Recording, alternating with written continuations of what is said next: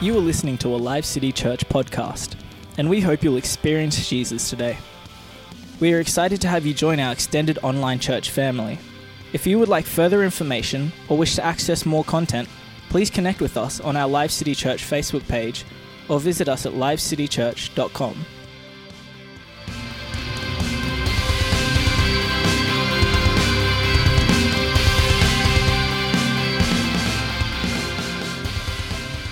You're just visiting today or you've been away, I started a series last week on worship, and I want to continue with that on the series. And I listened to this message once by Pastor David Platt. This is quite a few years back now, and he talks about what it's like for a visitor from another country. What are their perceptions of worship? So if they go to a church service compared to if they go to a football game, where will they observe more worship taking place? And it goes something like this, he says. Imagine you live in another country. You might have to close your eyes for this and just imagine. Imagine you live in another country and you have opportunity to spend a season in Brisbane. Most slowly rise and head for a building they call a church. They groggily approach that building for some sort of ceremony. Clearly, whatever happens at that ceremony is not important because most of the people don't come until after it started, not looking at anybody. That's why I said close your eyes. And they begin to file in and mouth the words to songs. Many of them are most expressionless, virtually emotionless, after which they sit down and passively listen to someone talk to them for a period of time. You see, most of them are fidgety, uneasy, as the time for the ceremony is almost over. Afterwards, you hear them talking about what happened the previous day. They laugh and they smile as they recount another ceremony that happened on another Saturday. And so your curiosity is piqued and you eagerly anticipate the coming Saturday ceremony with them. They wake up and dress in special outfits for these types of days. Many of them drive out of the city, some an hour east, some an hour north, to what they call hallowed ground. They come early for the ceremony, very early, way early, where they eat, drink, laugh, and play, not just with their family, but complete strangers. You've never seen community like this. And when the time comes, they all enter together, tens of thousands, into the shrine where they raise their voices with passion over some assembly of young athletes. And they chant, yell, and sing until they're voiceless. They don't seem to be aware of time. In fact, they get super excited when the ceremony goes into overtime. Something long like this is a sign of a really exciting game. And there's even more in Red Bank Plains as they watch the game on the large screen TVs designed to make it look like they're actually there. And the party goes until late that night before everyone eventually goes to bed.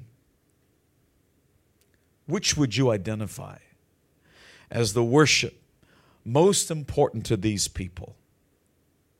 Which would you identify as the God they love the most? You can open your eyes now. It's a hard word. We get so excited at games. And we come to church. I tell you what, our church, there's you can put your finger on the pulse. Something's happening in the life of this church. You are truly worshiping the Lord. I know we're close to the breakthrough where you will see people getting healed in the services just through worship, where you're going to see people being delivered, where you're going to see people who are going to experience Jesus for the very first time. It will happen simply because you know how to worship God. I feel it. I can sense it even this morning. Jesus instructs us on the proper way to worship God. If you're taking notes, John 4:24, just write it down. Jesus said, God is spirit, and his worshipers must worship in spirit. That makes sense, right? And in truth, because he is spirit. You can't worship in flesh alone because he's not flesh, he's spirit. But you have to worship him in truth. Brother Lawrence, this old monk back in the day, he wrote a book called Practicing the Presence of God, where he talks about prayer and worship as a daily existence, a daily thing you do. He says this: to worship God in truth is to recognize Him for being who He is and to recognize ourselves for what we are. Last week, if you missed it, download the podcast. I talked about what it looks like in heaven in worship. It is simply mesmerizing and powerful. To worship Him in spirit is to worship Him with the very essence of our being, our emotions, our intelligence, our consciousness is awakened and completely fixated on one thing: to elevate the name of God, to bring every thought, every word, every action under His lordship. If you're wondering what worship is, that's worship. That's the picture. It's recognizing He's so far beyond anything I could possibly imagine. See, some of you, you got used to your Jesus. You got used to your God, and you put Him in this box of I'm used to. But I got to tell you, God is so far outside that box that you've relegated Him to. He's outside of the box. His dreams for you alone are outside of the box. And yet we put Him in this box between the hours of 9:30 and 11 a.m. on a Sunday. That's not true worship. The Jewish people don't have a word for worship. I actually got that off Bruce. They have a word for praise. Hallel. That's what the word praise means. And when you say hallelujah, you're actually adding the name of God, praise the Lord, from which we derive hallelujah. They believe that worship, remember, it's not in the vocabulary. Worship is finding God in the mundane. You worship God, in other words, in everything you do. The Bible tells us in Colossians 3, 23 to 24, whatever you do, that means everything. Everything you do, work at it with all your heart as working for the Lord, not for men, since you know that you will receive an inheritance from the Lord as a reward. It is the Lord Christ you are serving. Some of you hate your job, and I understand what that's like, to work for a boss that absolutely does not appreciate you. I did that for a number of years. I remember back in the 90s. I worked with a counterpart, and she was this good-looking blonde girl. She had all the favor in the office. I'm just me, you know. And she had this favor. She was a smoker. She was barely at her desk. I'm the one doing all the work. But somehow she got all the favor, and the boss used to give me heaps for that. And I remember, just coming to work was so painful. The thought of coming to work, I hated coming to work. But God never said I could leave, so I never looked anywhere else. I never applied for another job. God did not give me permission to leave that job. I hope you treat your job as an assignment, because there are times when God wants you. Most of the times, God wants to work something in your life, through your life, through your job. You may hate your job. You may hate your boss. You may hate your client. But you need to understand God put you there. You're on assignment. In fact, you were the one bringing the presence of God into the place and not them. So some of you are waiting for them to bring church to you. I'm not happy with this circumstance. They don't praise Jesus in this workplace. They keep swearing all the time. How am I supposed to enjoy the presence of God while they're swearing? That's because you're the church. You're the one bringing church to them. You're the one bringing the presence of God to them, but you're still waiting for the situation to be right, till everything's going, until Giuseppe's in the background playing that beautiful piano. Then I can worship the Lord. You can't take Giuseppe with you. I'm sorry. We can't even have him every week. So what do? You bring the presence of God. You worship. The Bible says, whatever you do. In other words, in everything that you do, it's an act of worship. I remember watching The Last Samurai with Tom Cruise. And, you can get some spiritual things through movies. But I remember he said how he's observing, as this Westerner, the life of the Japanese samurai. How the whole village, he says, everything they do to an excellence, an excellent degree in everything, no matter how minute, from the cooking of the food, the chopping up, to the way that they serve it on the plate, to the way that they're chopping wood. The most baseless, normal things are done with a high and pristine excellence. They just do it as a lifestyle. They don't understand this. The Jewish people do the same thing, but they understand it. It's a part of the lifestyle of bringing worship to God. The very act of breathing and living life is an act of worship to the Lord. See, we define worship as the slow music on a Sunday morning. See, if you try and belittle worship to that tiny little category, you can only experience it for what we do, 30 minutes, maybe 40 minutes. That's it. That's all you worship? 40 minutes for an entire week, that's it? That's what we're trying to say. Look, you've got to get rid of this mentality, what you think worship is. That's not worship. Worship is finding God in the mundane. In the way that you speak to your kids, us kids, the way that we speak to our parents, even though they don't deserve honor sometimes. But it's that act of worship where you humble yourself and God sees your heart where you're at. They don't deserve it at all, but you tear yourself down to strips as you just answer them with such just gentleness and such generosity that they don't deserve. That's worship. When you don't feel like coming to church, when you feel like an absolute heathen, you know what you did that week. Some of you need to look at each other just sort of like, I think God's got your number. I've got text messages on my phone with language I have not seen in, I don't know, years and years and years. But I take it in as an act of worship before God. That's my worship, to humble myself, to not respond to things and the stimuli around me that could get me angry. It's not my flesh. I don't live. I died to my flesh years and years ago. I don't have a right to get angry. Dead people don't get angry. Dead people don't get offended. Dead people don't get envious. Dead people don't get prideful. So what's your problem? Turn to the person next to you and say, so why do you get so angry?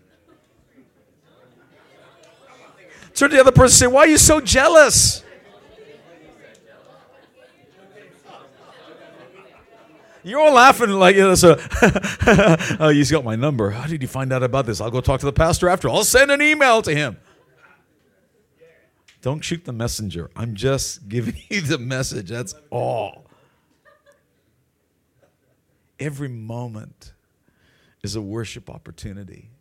You're in that workplace and all hell is breaking loose around you. And you're there just very gently doing your job. God, I do this for you. I'm so broken. I don't want to be here. But to honor you, I'm going to honor my boss. Do everything you have to do to honor your boss, to honor your workplace when they are dishonorable. Because you're the church. You're the only Jesus they know. Tell them you're a Christian. Now you can be held accountable.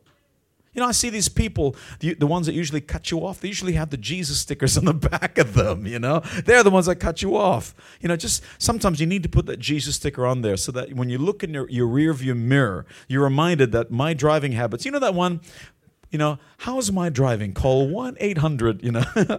When you put your Jesus sticker on there, you're putting Jesus on display. Look in the rearview mirror to see that little thing and be careful how you drive. That's an act of worship.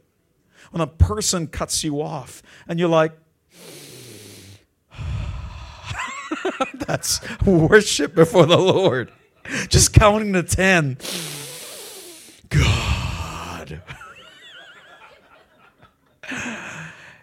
Heaven will look at the other 24 hours in a 7-day week and measure your worship as your lifestyle. Not the moment of that 30 to 45 minutes when you're here singing those songs, and some of you have beautiful voices. Some of you know what to do, and you raise your hand the highest. I love that. You so encourage us worship leaders. Hey, it's so good. But live it. Breathe it 24/7, not as that moment on a Sunday. When you worship God the other days of the week, I want to tell you, your corporate worship here becomes even more powerful because now it's real. When you hate and you had all hell was breaking loose, it was World War II, World War III in your home before you got here, and you still pulled yourself here, that was worship before the Lord. Let me give you 4 don'ts. Don't do this when you come to worship Him on a Sunday service. Don't get lost in the music. Don't be enamored by the talent of the band or the skill of the worship leader, or the lights, or the beautiful worship space of the church. We don't have any of that, by the way. We just actually, we do have very talented music leaders, but our building, you know, we put the curtains up just so you remember it's not a classroom. It looks like church. It's just a classroom. We know. Instead, focus completely on Him. Get lost in Him, in the worship. Sometimes the worship is so amazing, we focus on the song. You ever done that? That's why I played that clip last week, you know. I love this song. I forget the song. It was just awesome. How great is this song? Sing with, yeah. Thank you. Number 2, don't switch off your mind during worship time. We worship Him in spirit and in truth. You need your brain for the truth. It's like switching off in the middle of a conversation with someone. You'd never do that to other people. So why do you do that to God? Give Him your 100% attention. Stay focused on your admiration, your respect, your thanksgiving, and your love for how good He is to you. He loves you. You are not here by accident. You're not in this building listening to this message by accident. A whole series of events have happened in my life that have led me to this point that I would think to preach this message. A whole lot of things have happened in your life that brought you to this place. You were positioned by the Holy Spirit, by God Himself, to be here at this specific moment to hear this message.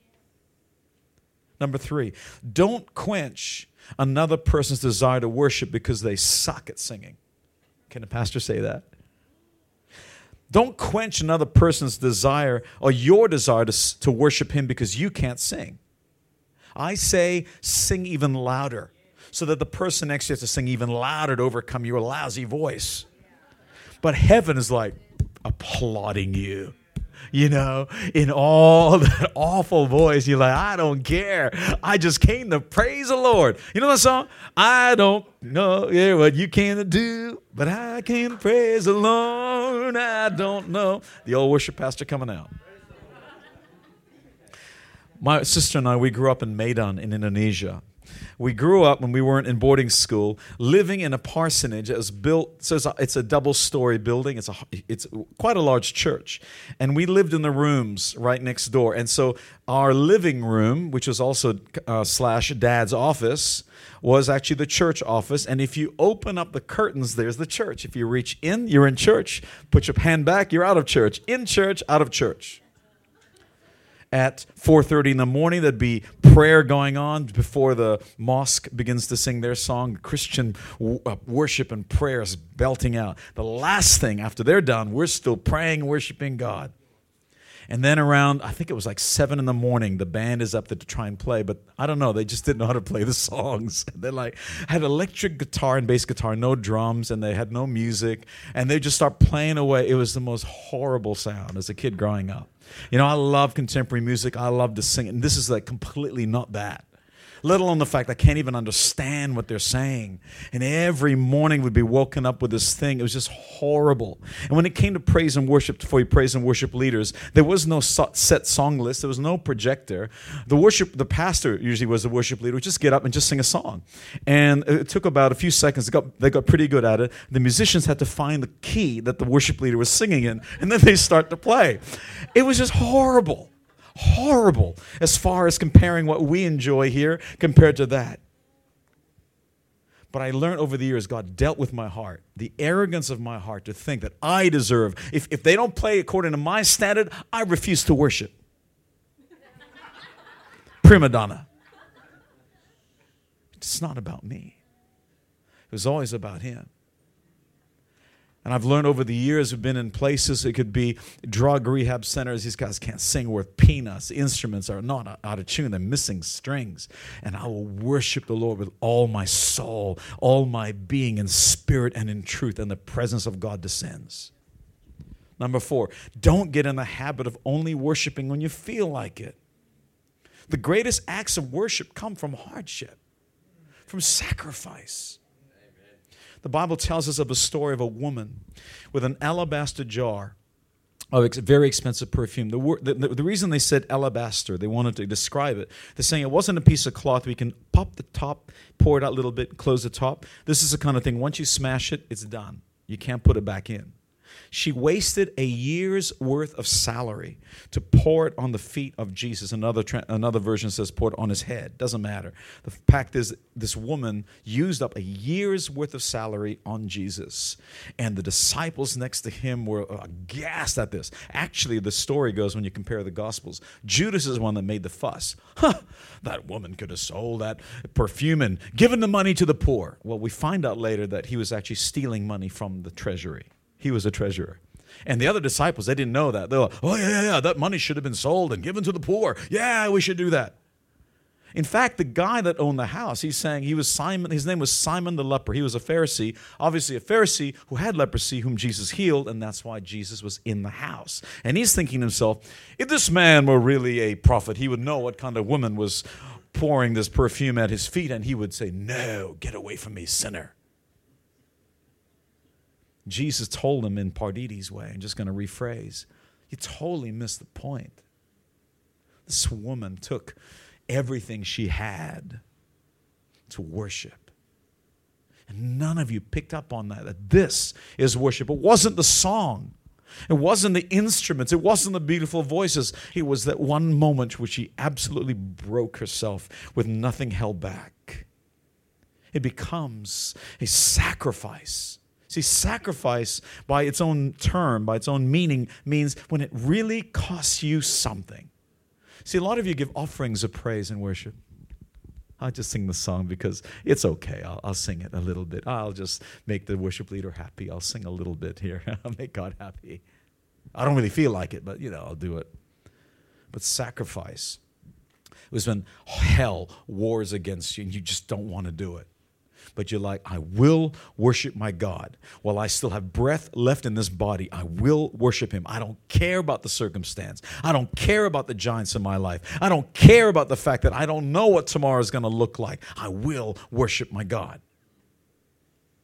Romans 12:1 says, therefore, I urge you, brothers, in view of God's mercy, to offer your bodies as living sacrifices, holy and pleasing to God. This is your spiritual act of worship, not the song. It's when you offer your bodies as living sacrifices. When you want to do something that your flesh desires, but you say, no, I will not do that. I will worship him. That is an act of worship before God. When you deny yourself the things you most love because you know it honors him, that is an act of worship before God. Music is one of the primary methods. That's why we use it, ordained to worship God. Psalm 92, verse 1-3 says, it is good to praise the Lord and make music to your name, O Most High, to proclaim your love in the morning, your faithfulness at night, to the music of the 10-string lyre and the melody of the harp. Psalm 98, verse 4-6, shout for joy to the Lord, all the earth, burst into jubilant song with music.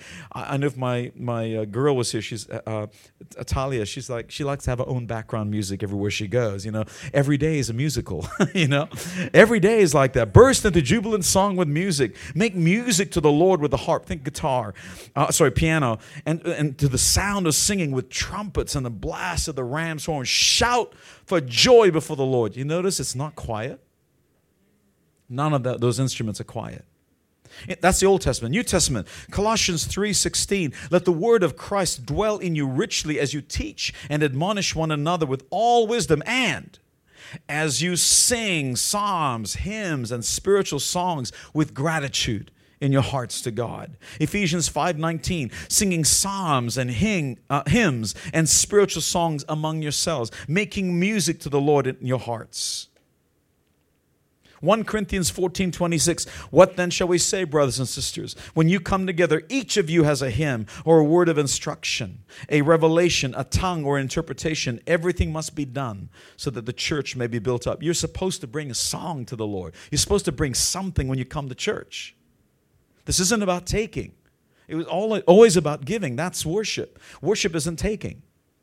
Ephesians 5:19-20. Speak to one another with psalms, hymns, and spiritual songs. Sing and make music in your heart to the Lord, always giving thanks to God the Father for everything in the name of our Lord Jesus Christ. Let me tell you why worship is important. I'll do this, and we're going to finish with this, if you're taking notes. Number one, worship shifts atmospheres. Did you know that? That's why I wish in some ways that this was the first thing I ever preached in my previous church. First series of sermons was worship. I wanted to set the stage for the values of the church. Worship is everything, because it shifts the atmosphere of earth until it resembles heaven. Where do I get that from? The Bible says in Psalm 22, verse 3, I'm going to use the Amplified Version, "But you are holy, O you who dwell in the holy place where the praises of Israel are offered." Israel was God's people. In other words, God, this is King James Version, abides or lives in the praises of his people. Whenever you begin to praise him, his presence actually comes down. 2 Chronicles 5:13-14. The trumpeters and musicians joined in unison to give praise and thanks to the Lord, accompanied by trumpets and cymbals and other instruments. The singers raised their voices in praise to the Lord and sang, "He is good, his love endures forever." Then the temple of the Lord was filled with a cloud, and the priests could not perform their service because of the cloud, for the glory of the Lord filled the temple of God. I want to be in a church where the praise goes crazy. The presence of God comes down, and I can't preach. I dare you to do that. Do it to that point where the presence is so heavy in this place, I cannot preach. I tell you, I have no problem allowing the worship to go on. I would rather we worship and his presence comes than me tell you about him. God is more happier when his kids are saying, "Daddy, I love you," than for the older brother to say, "Hey, Dad's good." He'd rather hear you say that. 2 Kings 3:15, the Bible says, "Now bring me a harpist." While the harpist was playing, the hand of the Lord came upon Elisha. He begins to prophesy because worship is being played. There's something about the music that God finds important, that we're told in both the Old Testament and the New Testament, we need music to create an atmosphere that resembles heaven. That's why we do the music. That's why it's so important. But if we forget and get so caught up in the music that we forgot it was about worship, we've lost the very essence and the being for why worship is there. I gave last week a picture of what heaven looked like, where there are angels singing around the clock 24/7. Holy, holy, holy is the Lord God Almighty, who was and is to come. All of heaven is worshiping. That is the atmosphere of heaven, on earth as in heaven. That's why we worship him. Number two, worship is important to God. The Bible says even God sings. Zephaniah 3:17, Old Testament. "The Lord your God is with you. He will rejoice over you with singing." Did you know that? God sings about you. Oh, I love my Jade. She's so beautiful. I love my Jade. God sings about you. He's telling that, trying to show off to all the people. "Oh, I love my Gus. Gus is so awesome. Gus is such a talented person. I made him. He's so great." The Bible says Jesus sings, Matthew 26:30. "When they," Jesus and his disciples, "had sung a hymn, they went to the Mount of Olives." Even Jesus sang. Singing is a vehicle used to show love. That's why you love the pop songs, all the young ones. I did too. It shows affection, joy, sorrow, gladness. Singing and worship puts God at the center of attention. Number three, and this is the last one, I'll invite Giuseppe to come up. Worship opens portals of heaven. In Acts chapter 2, verse 30-36, while Peter is preaching, he said this about King David: "He was a prophet. For David did not ascend to heaven, and yet he said, 'The Lord said to my Lord, sit at my right hand until I make your enemies a footstool for your feet.'" In other words, David in the Old Testament, think about an AM radio. You guys know the difference between AM and FM radio, right? Can you play AM radio on an FM tuner? No. Can you play FM radio on an AM tuner? No. Can you play standard analog signal on a digital TV? No. Can you play a digital signal on an analog TV? No. But David did. David was like the analog TV in the Old Testament. Before Jesus had died for his sins, he was still a sinner, a terrible sinner, because Jesus hadn't died for him yet. And yet, when he was worshiping the Lord, something happened. The atmosphere shifted, and he's overhearing voices, a conversation in heaven. He's seeing these things. He writes that the hills melt like wax in the presence of the Lord. How did he write that? I believe he's seeing these things. He's writing them down. He's overwhelmed because he's broken the earth atmosphere, and he's listening to conversations in heaven. What if we were to do the same under this new covenant where Jesus died for you and you are holy and righteous in his sight? When you sing, the Holy Spirit inside of you sings and the presence of God comes down. There's a story that Matt Redman tells of the song he wrote, Heart of Worship. He said that the song was born through a period of apathy in his home church. The people didn't care anymore. They were just singing the songs. They were going through the motions. And the pastor, Mike Pilavachi, he leads one of the greatest youth movements in the UK. Thousands upon thousands of kids giving their lives to Jesus in what's called a godless country. Thousands coming to Jesus. He headed that up. But in his church, worship was just dying. And this is what he did. He ends up firing the musicians and the singers. They all lost their job. He said, I don't want you to sing. He said, church, the Bible says you should be bringing something to church. You've lost your heart. You've forgotten what worship is all about. It isn't about the music, so let's just get rid of the music so that you don't get confused by it. And he goes on to tell the story that it was awkward the next week because everyone's used to the music. Like, how do you do church without the music, right? Because you do the upbeat songs, do some announcements, do the slow songs, then the preaching. But now there's no music. What do? That's what happened. Someone came just so moved. They brought a psalm that touched them that week. And they read it out with all their heart and all their soul, all their being, in spirit and truth, just reading this thing out. And people are crying as a psalm. Just this reading of a psalm, people are crying. Someone shares a story. And then someone began to sing a song spontaneously. One of the spontaneous songs that erupted out of this period of time was this song, Heart of Worship. Can you put the words up there for a moment? Can you close your eyes just for one more time, just for one more minute? So he pens these words based on the condition of the heart of the people. And it became this spontaneous song that the whole church began to sing. When the music fades and all is stripped away, and I simply come longing just to bring something that's of worth that will bless your heart.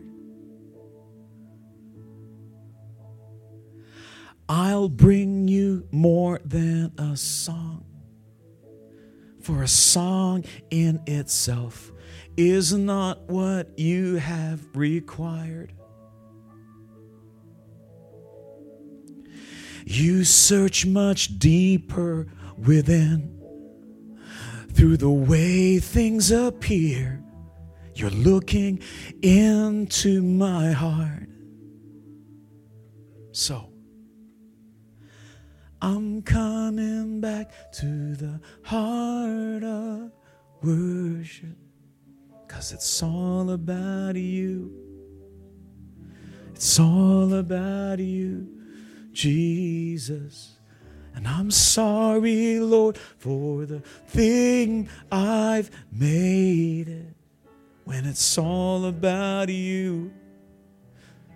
It's all about you, Jesus, all about you, all about you, all about you, all about you, all about you, all about you. Sarah, can you sing it for us? Come and bring him something this morning, church. Come and bring him something. It might be a new song to the Lord. It might be for the first time raising your hands high, say, I give everything to you. I give you lordship above everything else. For others right now, you're feeling the presence of God and you want to offer your life to him. You tell him right now, I'm yours, I'm yours, I'm yours. Just in this moment right now, with every eye closed and every head bowed, I want to give you an opportunity to respond to the Lord this morning. For some of you, you have never made a decision for Jesus before, but today you're singing songs and you're saying things now that you've never said before, and you want to come to him. The Bible says that our job is to reconcile you with the Father. You're actually coming back to him. If that's you this morning, I want to give you an opportunity in a moment to raise your hands to say, yeah, that's me. That's me. That's me. That's my heart. For some of you, you have drifted away from the Lord over the years, and your heart has been so hard that you can't even conceive what it was like to worship until today. You're reminded again how much you appreciate him, how much you love him. I want to give you a chance to respond as well. For others this morning, you are lost in worship, and you cheapened it to nothing. And today you're saying, God, I'm so sorry. You are the most important thing in my life. If that's you right now, we're going to do a simple prayer. And I want the whole church to repeat this prayer with me, if you will, please. Pray with me. Dear Heavenly Father, I want you and nothing else. I choose you and I choose your ways above my ways. Come and give me your spirit and change my life. Amen. Thank you for joining Live City Church, and we hope that you were blessed and inspired by today's message. If this ministry has made an impact on your life, we'd love to hear from you. Please drop us a line and share your story at thanks@livecitychurch.com or email us your prayer needs at prayer@livecitychurch.com. We'd love to connect with you and hear more about your story. If you love the ministry of Live City Church, you can make a financial gift to help us spread the good news of Jesus by going to livecitychurch.com and clicking the Giving tab. We hope today's message has spoken into your life and look forward to your next visit.